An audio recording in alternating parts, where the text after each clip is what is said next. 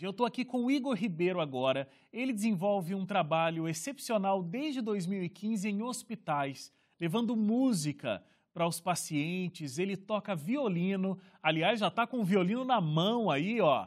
Já está preparado, né, Igor? Exato. Muito obrigado por estar aqui com a gente, contando um pouco do que tem sido a sua experiência. Porque, embora desde 2015 você faça esse trabalho, acho que os hospitais nunca foram tão foco da nossa sociedade como hoje em dia, né?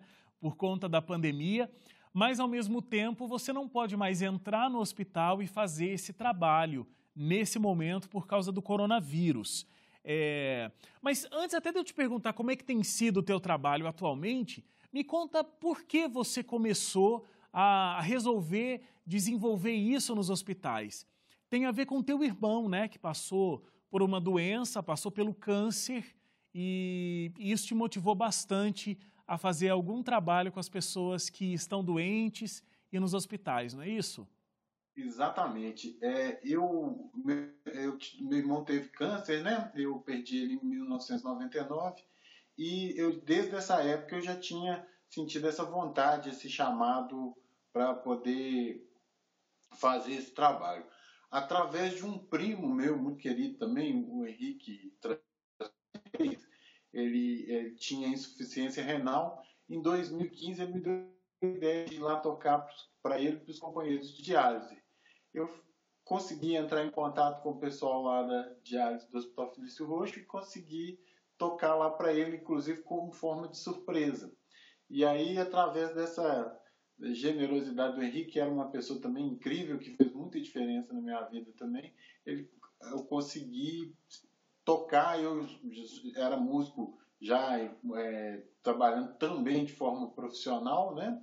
Na época eu trabalhava com, como analista de sistema e como músico nos fins de semana, mas é, eu senti uma coisa diferente de tudo que eu já tinha feito na minha vida musical o dia que eu fiz lá.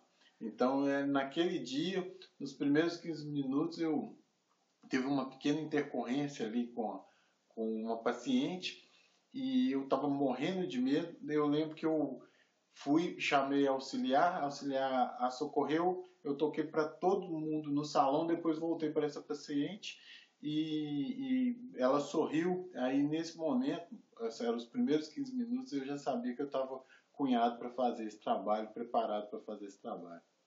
Que incrível. É, bom, vamos falar, nesses cinco anos de projeto, deve, você deve ter vivido momentos de fato emocionantes, né? Tem algum que você consegue lembrar? Algum que ficou muito marcado aí na tua memória? No Hospital Veracruz, um paciente que eles estavam com uma dificuldade no CTI de controlar a pressão dele. É, no momento que eu cheguei é, em frente à cama dele comecei a tocar, no CTI a gente toca de forma muito suave, músicas muito suaves, que tem que ter um cuidado de ser músicas equilibradas, que não podem ser nem tristes, nem músicas é, que são muito alegres. Tem que, ter, tem que achar a música correta, no tom correto e sempre muito baixinho. E aí regulou, na, as enfermeiras, uma enfermeira chamou o médico, eles olharam, olharam, a pressão dele regulou na hora. E eles ficaram Olha. impressionados com isso. Que incrível. Eu acho que quem está em casa, Igor, deve estar tá querendo ver uh, um pouco dessa experiência. O que, que é que esses pacientes ao longo de todos esses anos do projeto. Né? O projeto, inclusive, chama O Som do Alívio, True Life, O Som do Alívio. É, toca um pouquinho para gente como é que essa sensação a gente vai ter agora, é, essa mesma impressão que os pacientes têm quando estão nos hospitais e o Igor chega lá com esse jaleco de médico, olha, escrito lá Igor Ribeiro, músico, é, um profissional de saúde muito diferente. A gente vai ver agora um pouco como é o trabalho do Igor.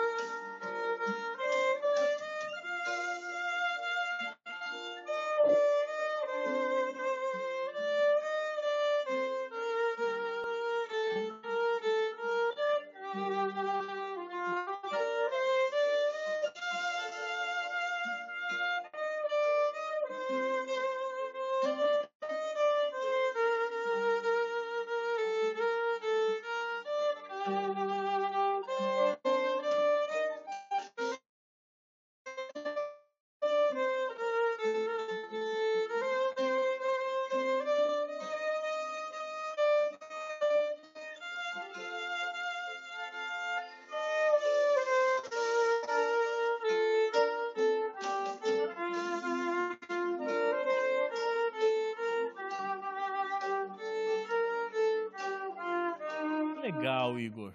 Muito bom.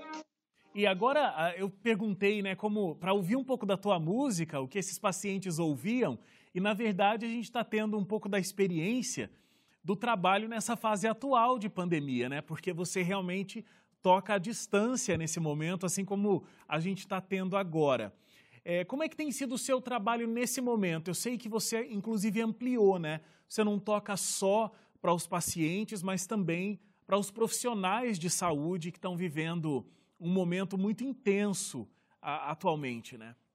Pois é, ano passado eu tive um ponto de virada nesse projeto, porque era um projeto voluntário, mas eu com todas as minhas atividades, eu não tinha como estar é, tá trabalhando com isso de, de, forma mais intensa.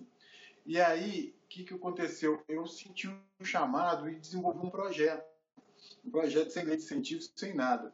E eu consegui esse parceiro, que é a Life, né, que me ajudou a estar todo dia no hospital. A partir desse momento, eu comecei a tocar não só para os pacientes, mas eu tive tempo para me dedicar também para os acompanhantes e as equipes multidisciplinares e os colaboradores do hospital. Então, desde o ano passado, nosso trabalho é desenvolvido também para os colaboradores.